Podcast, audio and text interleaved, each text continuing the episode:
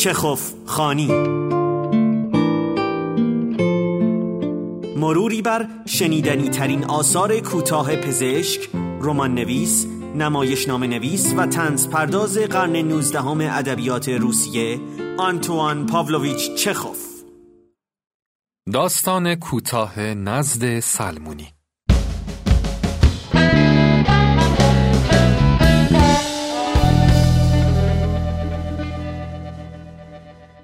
صبح است.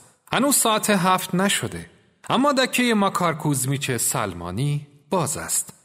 صاحب دکه جوانی 23 ساله با سر و روی ناشسته و کثیف و در همان حال با جامعه شیک و پیک سرگرم مرتب کردن دکه است.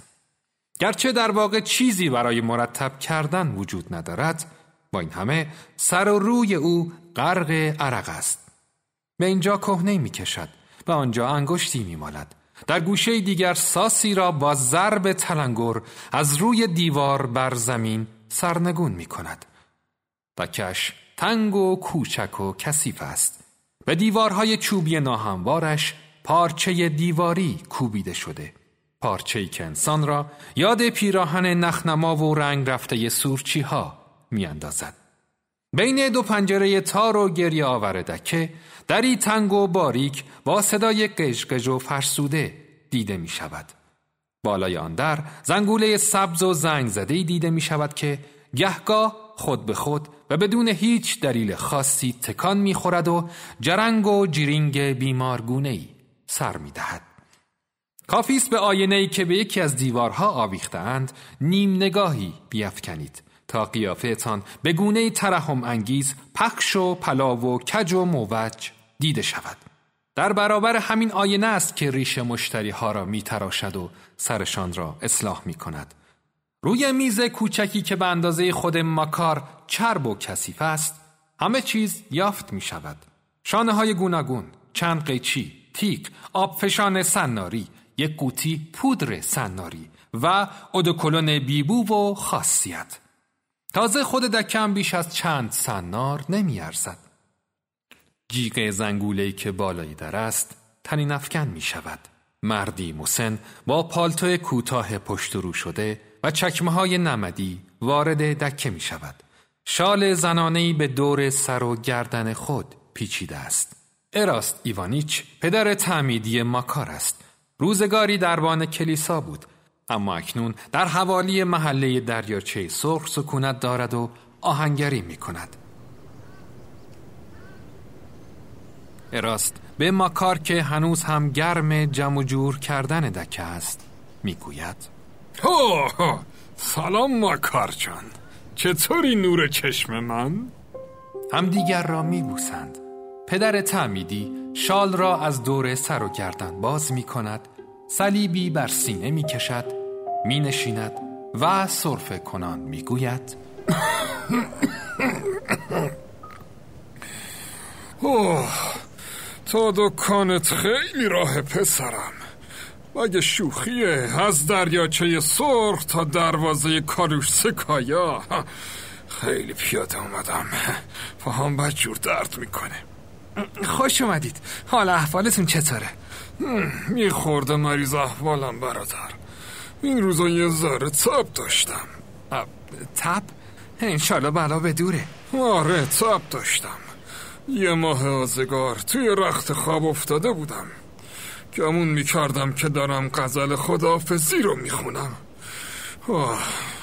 حالم اونقدر بد بود که کشیش بالا سرم آوردن. ولی حالا شکر خدا حالم یه ذره بهتر شده. ولی متاسفانه موهای سرم داره میریزه. رفتم پیش دکتر. به هم دستور داد که موهامو از تبه تراشم.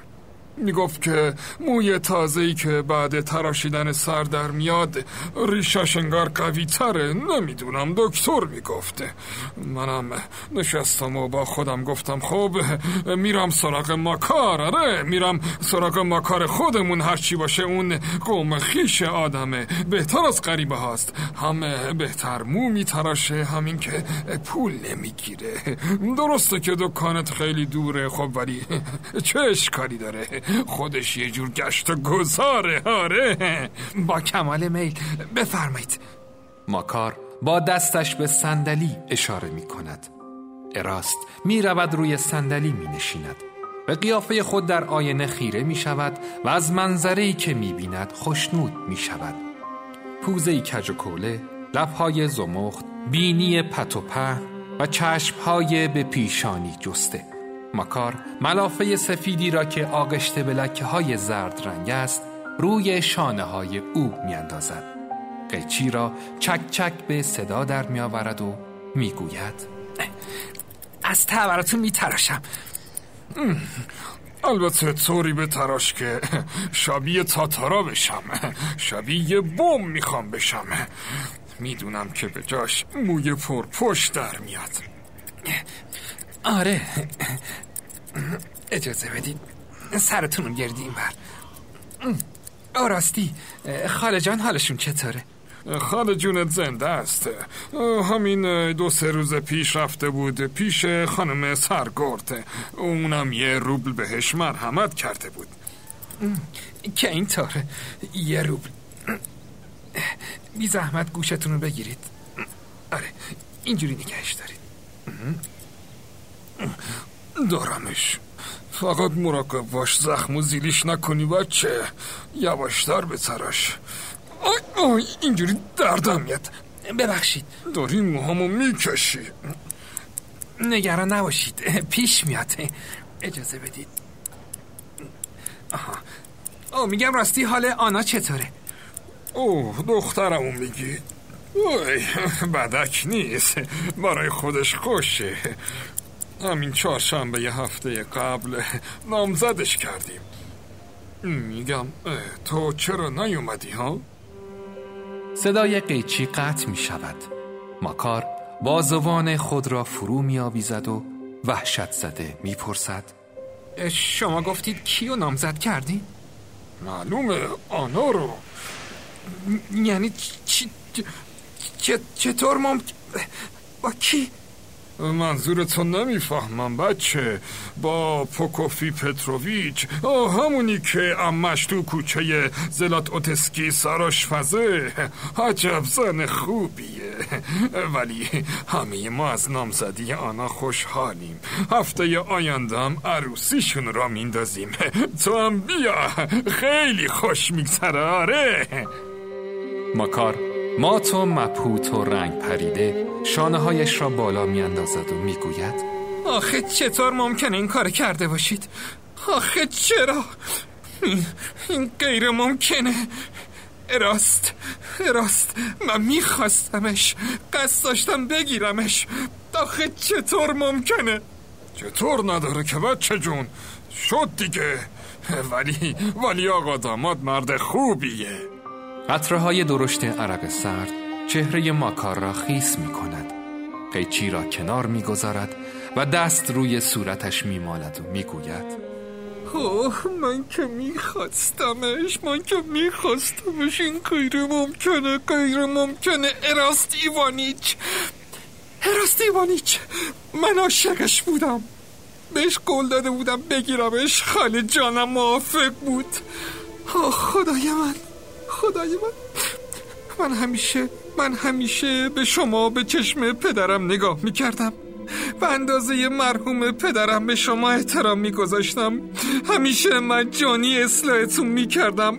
همیشه از من پول دستی می‌گرفتید. وقتی آقا جانم مرحوم شد شما کاناپه ما رو برداشتید و ده روبل پول نقدم از من گرفتید و هیچ وقتم پسش ندادید. یادتون هست؟ اوه چی داریم که بچه چطور ممکنه یادم نباشه؟ البته که یادمه یادمه. ولی خودمونی مکار جان از تو که داماد درست حسابی در نمی اومد. چون پول داری نه اسم و رسم داری. تازه شغلت هم چنگی به دل نمی‌زنه. اوه ببینم مگه این داماد شما پول داره؟ تو شرکت تعاونی کار می‌کنه. تقریبا 1500 روبلم سپرده داره. آره ولش کن این حرفا دیگه فایده این نداره. به نظرم دیگه کار از کار گذشته. آب رفته که دیگه به جوی بر نمیگرده ما کار جان. به نظر من خوبه که یه زن دیگه ای برا خودت دست و پاک کنی آره. آره بعدش هم آسمون که باز نشده فقط آنا ازش پایین بیفته. آره. ببینم. حالا چرا ماتت برده؟ چرا کارتو تموم نمی کنی ها؟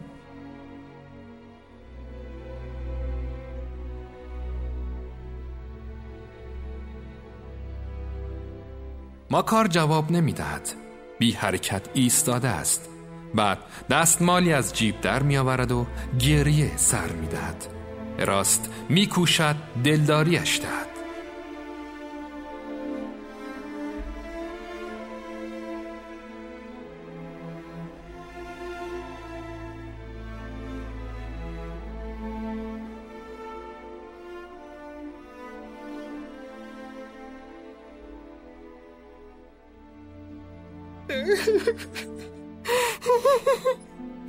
بس کن پسرم بس کن طوری گریه می‌کنه که انگار زنه گفتم بس کن آروم بگیر همین که سرم و تراشیدی هرچی خواستی زار بزن حالا برون قیچی و وردار و دستت بگیر و سرم و تموم کن پسر ماکار برخلاف میلش قیچی را بر می دارد. نگاه آری از ادراک خود را به آن می دوزد و پرتش می کند. دستهایش می لرزد.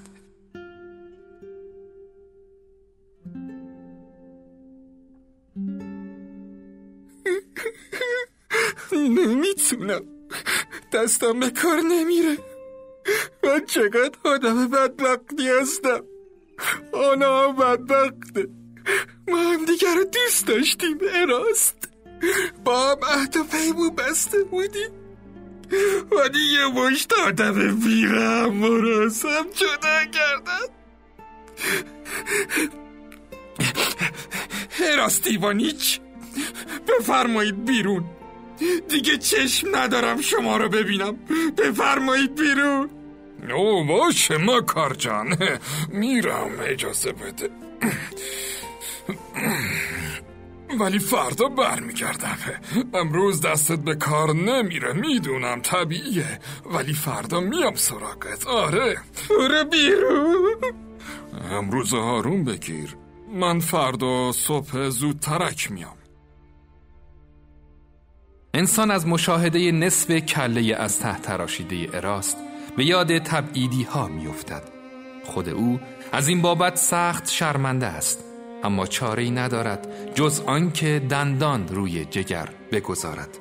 شال زنانه را دور سر و گردن میپیچد و از دکه سلمانی بیرون می رود ماکار در تنهایی خود همچنان اشک می ریزد روز بعد اراست صبح زود به دکه ماکار کوزمیچ می آید ماکار با لحنی سرد می پرسد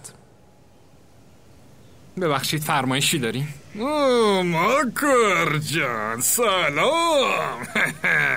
اومدم کارتو تموم کنی. ببین نصف سارا مونده. آره. من اول دست مزد می‌گیرم بعد کارمو تموم می‌کنم. سر هیچ کی رو هم مفت و مجانی نمیتراشم. اراست ایوانیچ بدون ادای کلمه راه خود را می‌گیرد و می‌رود. تا امروز نصف موی سرش کوتاه و نصف دیگر بلند است. او پرداخت دستمزد به سلمانی جماعت را اصراف می داند. دندان روی جگر گذاشته و امیدوار است موی کوتاهش هرچه زودتر بلند شود. او با همان ریخت و قیافه در جشن عروسی دخترش آنا شرکت کرد و خوش گذرانید پایان.